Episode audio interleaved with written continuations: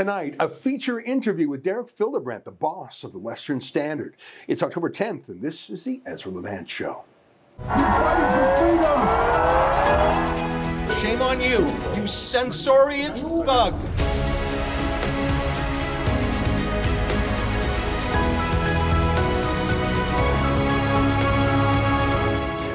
In Calgary, uh, headquarters of the New West, heart of the New West. Think that's one of its official mottos. And what better place to be than in the headquarters of the new Western Standard? I should tell you, I have a tiny bit of paternity over the subject. 15 years ago, I was the publisher of a print magazine called the Western Standard. Alas, it was a victim of the internet technology, but Derek Fildebrandt revived the brand, and now it's an online product, including videos, written reports, podcasts, and they've really filled that space of pro Western, pro conservative reporting, so rare in a country that's dominated by what I call the regime media or the media party. So if you're in Alberta, as I am today, to cover the new ascension of Danielle Smith, the next leader of the United Conservative Party and the next Premier of Alberta.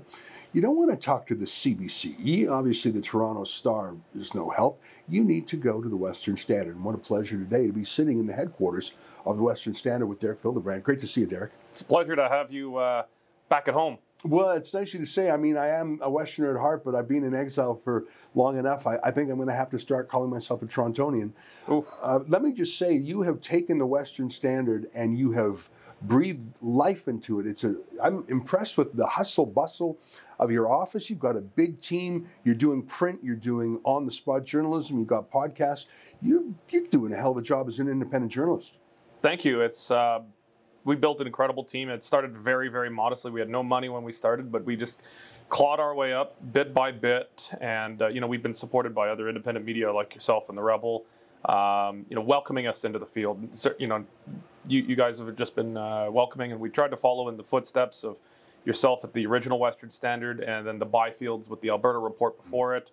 Uh, in fact, the Alberta Report is now the Alberta section of the Western Standard. Uh, someday we might launch it out as a more semi-autonomous uh, sub-publication. But uh, no, we're following in, in, big footsteps that come in the the tradition of independent media in Alberta, and we just we saw a voice that had to be filled, and uh, I figured, what the hell, I'll do it. Well, I'm glad you did, and you're right. Just walking in here, looking at the old. Uh, front covers the Western Standard, and then seeing some of Ted Byfield's work here. There is a real Alberta tradition of independent journalism, and you're kind to uh, give a shout out to Rebel News. I think that there's uh, starting to be a critical mass. Yourself, Rebel News, True North. I, I, like to see it. For example, at the leadership event where Danielle Smith uh, was announced as the winner, there were, I'm going to say, 20 different people there associated with different independent outlets. Mm-hmm. Five years ago, that wouldn't have been the case. I think there's a demand for it because people don't really trust the incumbents anymore. They see them as the regime media, and really, so many of them are on the government take. How could you possibly trust them to give you the straight goods about a new subject where Justin Trudeau has an interest? If Justin Trudeau pays the CBC, CBC is going to run errands for him. Yeah, and I, I, I think independent media has an outsized role in Alberta relative to anywhere else in Canada you know, the Rebel, I think you guys have had a, a strong base here long before we showed up. Um, you know, you got True North here. There's a number of uh, really independents, like one man shows or two man shows that are out there going mm-hmm. around, mostly on the conservative leading side, but not exclusively. It's yeah. uh, even on the left and the so called center. And, and I think a lot of this, uh, the influence of independent media in Alberta was born out in, you know, J- Jason Kenney was stunned thinking, hey, he, you know, he would say, I didn't do anything worse than Doug Ford. Doug Ford got reelected with a majority government. Why am I getting all this guff? I think the difference is Doug Ford didn't have to deal with as big a role of an independent media. Um, you know, on, on, Ontarians or there's obviously a market for it in Ontario, but it, it, as a proportion of the population, it doesn't have the critical mass that it does in Alberta. That uh, I think made life so difficult for Kenney, leading to his eventual loss of the leadership of the UCP and you know, I don't think someone like Danielle Smith could be elected anywhere but Alberta. Some of that is just Alberta's political culture, but also that there's an independent media that is more free thinking here. Uh, Albertans have a long tradition of distrusting Eastern dominated institutions, and that goes back to railways and telephones yeah. way back uh, in the pre depression era uh, and banks. Um, but all the more so now, you've four major daily papers in Alberta Calgary Sun, Calgary Herald, Edmonton Sun, Edmonton Journal. All four are operated by Postmedia out of Toronto, and Postmedia in Toronto is owned out of New Jersey. There's not a single homegrown major daily newspaper Yeah. in Alberta. And I, that all, I think, came together. A lot, lot of these, the different aspects of it came together. It's going to be very fertile ground for uh, for a strong independent media in Alberta that's Yeah. just rising. I think you're right, and I mean, you're, the province is the most freedom-oriented in its bones, and its history, and its people. But add to that uh, independent journalists, and, and you are going to have a kind of opposition to Jason Kenney when he goes hard on the lockdown and soft on Ottawa. Let's talk a little bit about that. I mean, I used to know Jason Kenney pretty well. Um, we sort of are similar in age. I met him when I was in law school in Edmonton. We, mm-hmm. you know, and I, I saw him rise through the ranks of the Harper conservatives. When he stepped down to come back to Alberta, I would say it was fair to call him the leading conservative politician in Canada. Mm-hmm. I mean, he had the highest profile.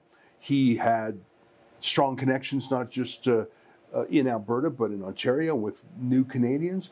I think he was the leading guy. How do you go from the leading conservative hope, fiscal conservative credentials? He used to run the Taxpayers Federation, social conservative credentials. He was for religious freedom for Christians. How do you go from that guy to imploding a conservative party in a conservative province? I, I think a lot of people outside Alberta will not understand how that happened in less than one term. I think there's there's a lot of lot that goes into it, but uh, you know, similarly, I I think I knew Jason Kenney pretty well, and at one point I thought he was the great right hope. Um, it uh, there's a number of things. One is I don't think he understood the Alberta Conservative Coalition, and the Alberta Conservative Coalition is different than even the federal Conservative Coalition in Alberta Yeah. because Albertans' expectations of our federal conservative politicians is don't make it any worse than it is. Just we, we have such low expectations. Uh, okay, wheat board and long gun registry are gone.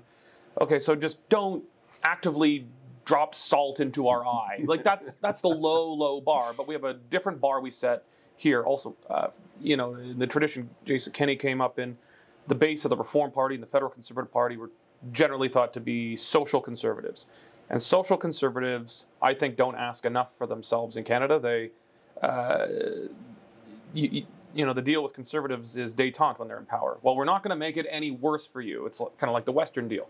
We're not going to make it worse for you, but social conservatives aren't expecting conservatives to come in power and, you know, ban abortion and gay marriage. Like, there's just no expectation of going in that direction. So, you know, Kenney thought that the base in Alberta would just accept words and respect, but not require any action, and then he could pander to the other side.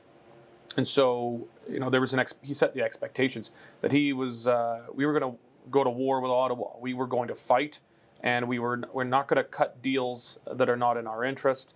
And you know, he always had an eye, I think, still on the prime minister's office. Um, you know, I'm not sure how if it was always front of mind for him, but he always had an eye on it, uh, meaning that he couldn't do anything that would permanently despoil his reputation in the rest of the country. And he, but he just didn't understand that, um, particularly after Trudeau's reelection in October 2019, which is uh, we launched the Western we launched the Western Center two days after that happened. He didn't fully appreciate the explosion uh, of anger that there was. You know, you had Wexit and all these things. He announced the Fair Deal panel and that stuff, and actually that looked like a good start on a few fronts. But it was just talk. Nothing happened. Virtually nothing happened from it. Um, so you, you know, and then of course, so he was already in danger then, and then COVID just drove a freight train through his government, and uh, again he just thought, well, the right will uh, and libertarians will just put up with uh, me not calling them bad things, but we're still going to do everything that the NDP tells us to do.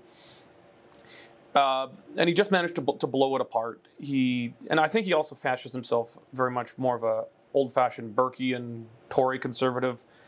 Um, you know, there's the, the two big conservative traditions in Canada epitomized are epitomized by Ontario Upper Canadian Toryism, Yeah. founded by the Loyalists, Yeah. the people who uh, who fled the American Revolution because they didn't want to govern themselves. Yeah. Um, uh, and, and that and its its chief virtues are stability, Yeah. tradition. Yeah. Um, these are good things, but those are its chief virtues. Whereas the Al- Alberta conservatism comes more from the tradition of the American Revolution, it diametrically opposed. Individualism, populism. Yeah, and, and, and so while they're both conservative, they both come from traditions in the American Revolution Hmm. that were diametrically opposed to one another. And and he, I don't think he fundamentally got the small R Republican Alberta tradition quite to, to the same extent. And he so he, he just I don't think he was able to read the room, and his own autocratic leadership style just didn't go uh, there, there's just so many reasons why, but in the end, he never stopped to think, is there something I'm doing wrong? Instead, he turned around and, you know, after that rodeo in Bowden, I know the Rebel was the only other media along with the Western Standard there. Uh, he said, well, if that's our base, I want a new base. Yeah, that is shocking talk. And it, near the end, he started to sound like Justin Trudeau a little bit. I mean, He, he, was, called his, if you're opposing his leadership, you're a racist, you're a kook, you're a lunatic. Yeah. Just if you oppose his leadership. I think by that point he was he had crossed a certain line and he realized he was never going to be accepted by by parts of the base again. I think you're spot on when you say he was always casting an eye back to Ottawa because I think his ambition was to return. Um, I think uh, he just you know when when he left after Stephen Harper was defeated, I think he didn't want to be the first guy to tackle the young, energetic, strong Justin Trudeau. He didn't want to be the opposition leader for five or ten years. He wanted to do something, build himself up, and then go back in to take on Trudeau when Trudeau was weaker. He thought Alberta would be a safe place to go, but he was always thinking, what will Ottawa say about this move? If I'm too vigorous, uh, resisting equalization formulas, if I'm too much of an advocate for firearms rights, that won't look good on CBC when I'm running for PM. I think he was always pulling back and saying, what would the prime minister do, as opposed to what would the premier of Alberta do? Yeah, and it it um, it, I- it it just meant that he was he didn't view Alberta as the highest office. uh, So he didn't view the Alberta premier's job as the highest office in the land. He still viewed the prime minister's job as the highest office in the land. The the prime minister for many Albertans is uh, a distant imperial warlord, and uh, I mean the best we can hope for was Stephen Harper, who That did no harm, really. he did no harm. He did a few positive things, long gun registry and wheat board, but overall, like even Stephen Harper, who probably genuinely wanted to go much further, he couldn't under the federal system. Yeah. If you want to serve Albertans, the best way to serve Albertans is as the premier, not as prime minister. And I, and I think he just, uh, you know, he was a creature of Ottawa. He spent his entire adult life as a politician in Ottawa. Yeah. And how do you not look at the prime minister's chair Yeah. and say that That's the the of height? Thrones. That's the big throne. Um, so that's how Jason Kenney came undone. Danielle Smith is an interesting story because she was once before the leader of the Wild Rose Party, which was really on the move. I mean, you know a little something about that. You mm-hmm. uh, former legislator yourself, and it was. I mean, you you know much more than me, and maybe you can speak a little to it. I don't know if it was panic or a shortcut or people whispering in her ear, but she did the most astonishing thing I can think of. Without consulting members or voters or anything, she struck a secret deal to undo the Wild Rose opposition and throw in with the uh, red Tory progressive conservative government and say, we're all one anymore. You don't need an opposition party. You never really did. Let's all win this together. It wasn't just undoing the Wild Rose Party. It was undoing the entire d- democratic notion of an opposition. Oh, we don't need two sides of the story. We can all agree. People want disagreement. They want that clash of ideas. I think that was a stunning, stunning error. And not only did it destroy the, the PC party of Alberta and the Wild Rose, but it, it, well, it didn't destroy the Wild Rose, it weakened it. It nearly destroyed it briefly. Yeah, and it put Rachel Notley, the NDP, in power because she was the only one not sullied by the whole thing. Mm-hmm. That's how it looked on the in, on the outside. Tell me a little bit more about what you knew about that, and how did Danielle Smith make such a shocking and undemocratic decision? You know, so this was December 20, uh, I think it was December 17th, 2014. I, I'll remember. It was a day that'll live in infamy for me. Yeah. I was working in this very building, actually, just uh, a number of floors up. I just started a new job as uh, the vice president of the Oil Drillers Association. And I couldn't believe it. I started getting uh, phone calls and whatnot before the, the news broke, but I couldn't believe it. It was the it was the most outrageous, crazy thing imaginable. I started making phone calls around, and then it s- started to sm- smell real bad. Um, look, she uh, there's a number of things. I think she had lost confidence in herself. They had lost a series, uh, four by-elections that Wildrose thought they were going to win at least one. They got they got beaten in all four. She had some floor crossings, including one who was a very close friend of hers, Kerry Towle. This was a key ally of hers in caucus and a personal friend. Um, you know, and, and then there behind the scenes had been a lot of. Um, there, there was a move by some senior members of her caucus to defect to the PC's apprentice. From what I know, she was largely presented with a fait accompli, where it's like, well, we're going to go, you should come with us, and you'll look like you're leading the charge, and you'll be a part of what we're going to build on the PC side. And I think by then she had just lost confidence in, her, in herself and made the most incredibly terrible political decision I think has ever been made, possibly in the country, uh, to go. And it, um, I mean, it was uh, packaged as we're uniting conservatives, but the NDP, remember, was like 10% in the polls at the time. Yeah. No one cared about the Yeah. NDP. It was a fringe party. Yeah. And um, all of a sudden, it just, the NDP became the only credible option. We had to rebuild the Wild Rose almost from scratch. It was just absolutely hollowed out. Yeah. We had to rebuild it in no time. Uh, it, it was just a stunning, terrible political betrayal that uh, it took me a very, very long time to forgive. Uh, I, I, I, per, I took it very personally, and it, I, I wouldn't even listen to her radio station, uh, Yeah. her show for years, uh, because I, I, I just, uh, I, I was still so angry. I, I'm the same way, and I was living out east by then. I, I thought it was such a shocking thing. I remember your interview actually with her. You were on, Sun, you were still on Sun uh, News. Sun News Yeah. Network, and uh, I remember um, uh, when that played. I was sitting with some friends, and we watched it, and it was so spectacularly brutal.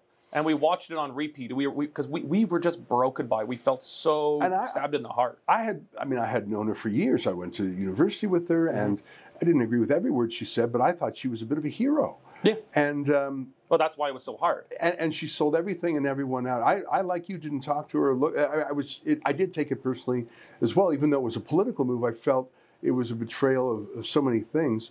And here she is now, um, eight years later. I should note that in last night's speech, you don't hear this often. She said, "I made a mistake." And let me play a clip from uh, sorry, not when, when she won. Uh, we're recording this on the Friday. It's airing on the Monday, so Yeah. this was Thursday night. Take a quick lesson. You don't often hear a politician talk about mistakes, but this was such a big mistake. Here, take a quick listen. On a personal note, I want to thank Brian for showing leadership after I made a mistake in judgment in 2014. Learning from your example has prepared me for today, and this party will always owe you a debt of gratitude as one of the founders of this united conservative party. Thank you, Brian. You know, she said a lot that she she said she didn't go out in public for three years because she didn't want to face people. Mm-hmm. There was hate and and anger, and she has said sorry a thousand times. I I think she means it. It's tough to know. I mean, if she wanted a political career, she had to deal with this enormous elephant in the room. Do you think she is genuinely sorry? I mean, she must be. It, it blew up in her face and derailed her. Um, can someone come back after that? Is it forgivable, or is it a life sentence when you do something that bad? Uh, look, six months ago, I would have said, a, a year ago, I would have said it was probably a life sentence. Um, I, you know, there's been talk about her for a while. You know, she actually announced she would run for the UCP leadership on the floor of the UCP's convention last uh, November, and because she had uh, she had a brief she had a show for a couple months with the Western Standard. Right. And she stunned us all on the floor on, on a Western Standard broadcast, saying, "Yeah, if Jason Kenney's gone, I'm going to run." And I, we just about fell out of our Huh. chairs.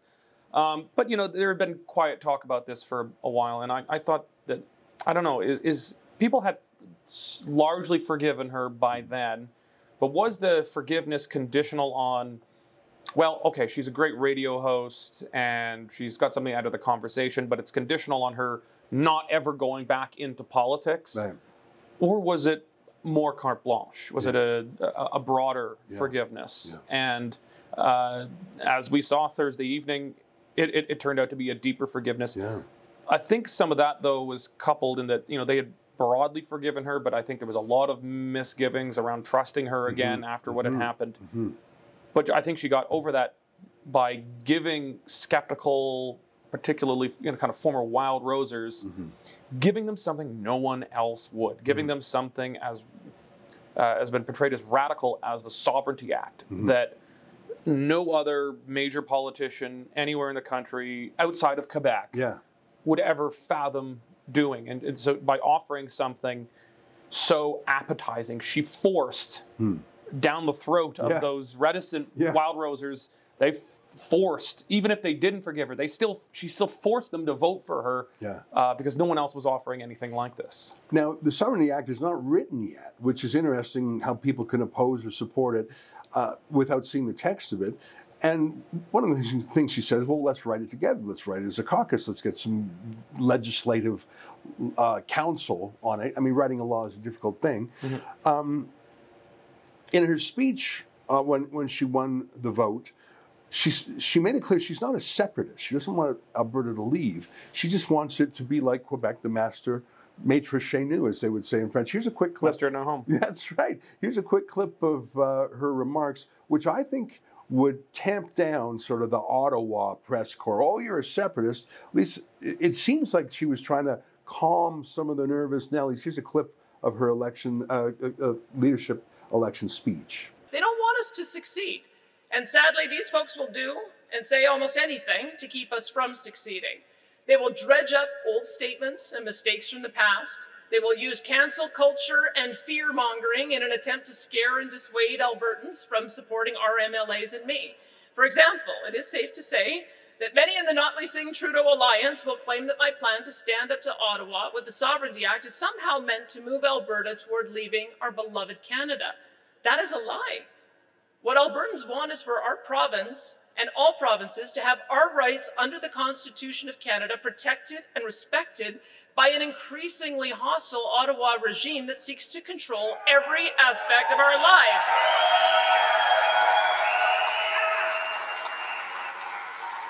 From healthcare to education to free speech to delivery of our social programs, they want to control it all because that makes it easier for them to impose their agenda on Albertans and on Canadians. That is not the way to unify a country or secure prosperity.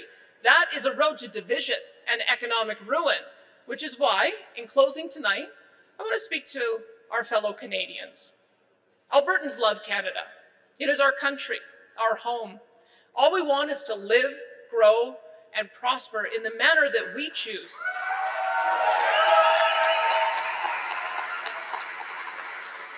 We want to set our own course, develop our resources and economy, and run our social programs and society as we think best. We also want to share our prosperity with the entire country. So tonight, I invite every Canadian to partner with us. Partner with Alberta. Let's work together to build the strong, prosperous, and unified Canada that we know that we can be.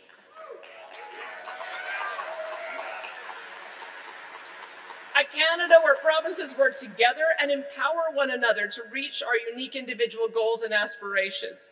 A Canada that celebrates our great diversity of opinion and thought, rather than one that demonizes and sanctions one another for expression and speech deemed unacceptable by woke politicians in Ottawa. A Canada that respects all of our citizens, regardless of their religious, cultural, or political beliefs.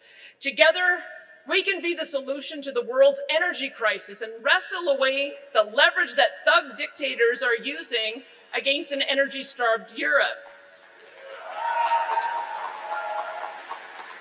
Together, we can be the energy superpower that provides billions of people in Africa and in Asia with the clean LNG needed to replace their reliance on coal, wood, and other high emission fuel sources, saving billions of tons of emissions and replacing them with billions of dollars for our citizens and our economy and our social programs. We can become the nation that develops the breakthrough technologies that make continued fossil fuel use not only possible, but preferable for fueling the energy needs of this genera- generation and the next. And we can feed the planet with our world class food producers and technologies. We can build the most innovative, entrepreneurial, and well educated workforce in the developed world where students are taught to create and build and innovate rather than to conform, obey, and profess allegiance to failed and outdated ideologies. Alberta wants to play a central role in building that Canada with you as an equal partner and invite you and those you elect to join us in building the most prosperous and free country on earth.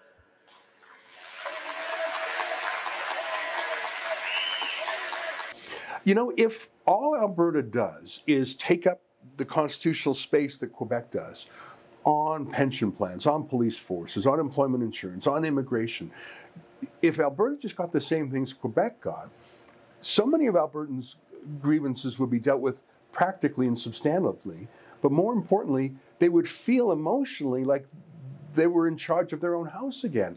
I think that would be a very good thing for Alberta, and frankly, it would lower the demand for separatism. Mm-hmm.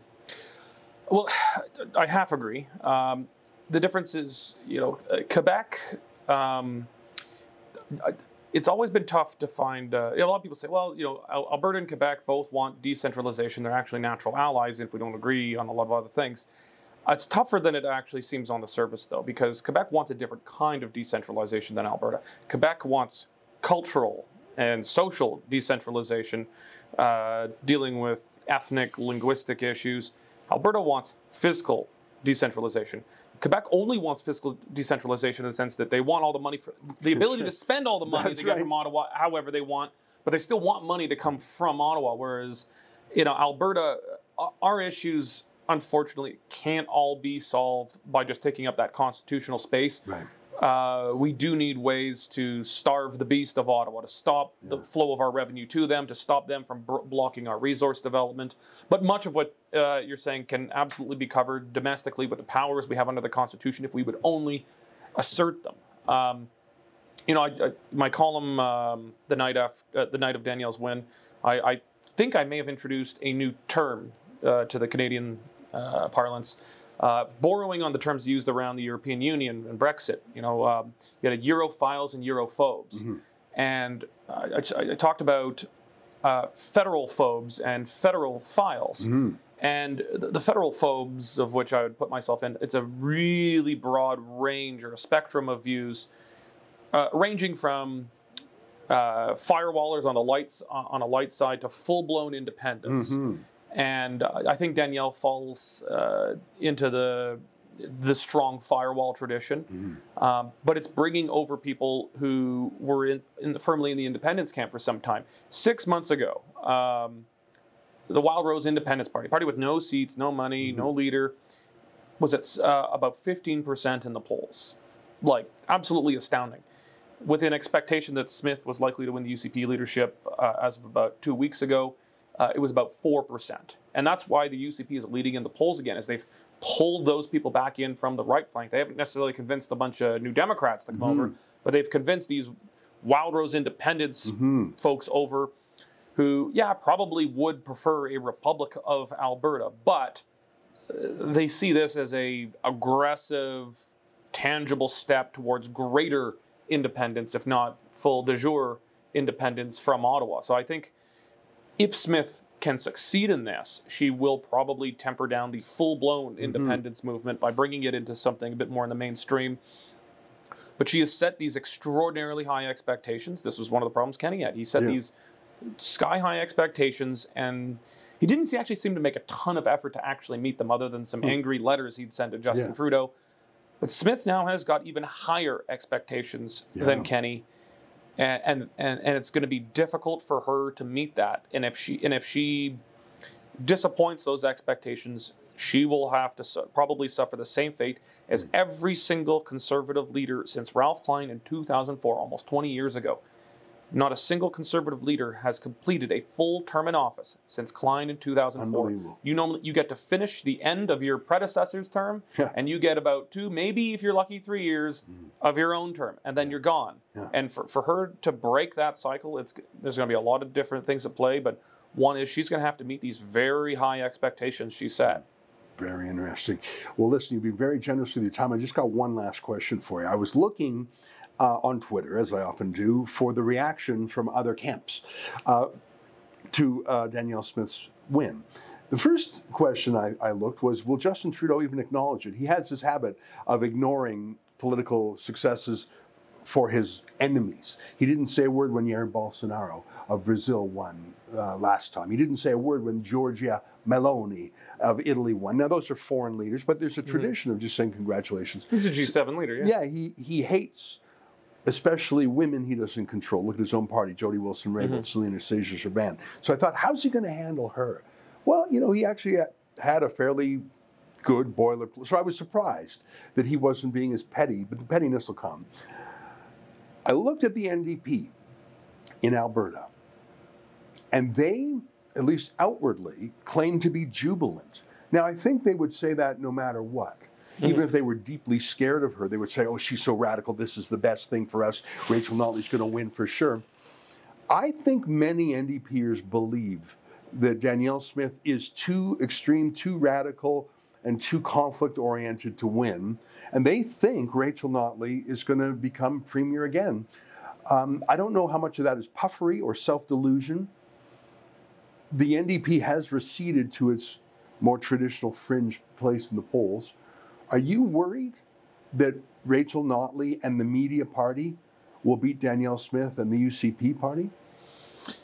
Uh, well, I, I, think the NDP is a contender for power now. Um, I mean, their, their traditional place was actually always 8 to 10%. 10% would be a good year for them. Uh, they now have completely consolidated the left. And so they are contenders for power, but the odds, I think, are still stacked against them, just as the odds are stacked against conservatives at the federal level, the electoral math. The odds are stacked against the NDP at the provincial level in Alberta. Conservatives, I think, still have home ice advantage. That doesn't mean they can't blow it. Um, Smith, uh, there, there's kind of two broad polls you should look at determining uh, who was the most electable among the UCP. Um, there was the kind of intensity of likability and, and uh, dislikability, and Smith had the highest uh, negatives on that among all the UCP leadership candidates. Now, one is probably she was by far the most well known, and two, she was the most polarizing. But those negatives were hyper concentrated among hardcore NDP voters. So NDP voters who weren't voting UCP anyway they just particularly hated her. Uh, she also, but she had the highest positives among conservatives. The NDP is probably self-deluding itself because the media is so negative towards Smith, and their personal intensity of, of how much they dislike Smith is so strong. But right. it, that intensity, as I was saying, doesn't really affect how people are actually voting at the end of the day. It just meant that New Democrats were particularly boiled about how much they disliked her, and and that, like uh, Alberta conservatives can have the same make the same mistake about Justin Trudeau. Justin Trudeau is passionately hated by yeah. most Albertans, and we just kind of assume that people out east feel the same way. I mean, opinions are changing, but we, you know, people here, you know, Trudeau gets reelected, and I, everybody says, "How did he get reelected?" Yeah. I don't know anyone yeah, sure. who voted for him. Yes, because you're, you're in Alberta. Montreal, yeah. And so, you know, you're in downtown Edmonton and you're hanging out in socialist circles. You might be thinking, well, I don't know anyone who likes Danielle Smith, so she can't possibly win. Right. And I, I, think the New Democrats have the risk, at least, of falling into the same trap as Alberta conservatives do with Trudeau. Yeah. It's very interesting. I'm excited about it. I, I was a big critic of my old friend Jason Kenney because he lost his way. And like you, uh, Rebel News is going to try and hold Danielle Smith to account on her promises. And one of the things we care about is uh, her revocation of the lockdowns and the prosecution of those caught in the lockdowns. We have a petition at lockdownamnesty.com com. We're going to give it to Danielle Smith. Hopefully, she'll just stay all those prosecutions. Very interesting times, Derek. I'm grateful for your hospitality, showing us around your beautiful office and spending some time with me. I know that you guys are going to be the ones to watch for the coverage of this issue. So thanks again and congrats. My pleasure. Thanks very much for uh, joining us here. Well, it's been my pleasure. There you have it, Derek Fildebrandt, the boss of Western Standard Online. From Calgary to you at home, on behalf of all of us at Rebel News, good night and keep fighting for freedom.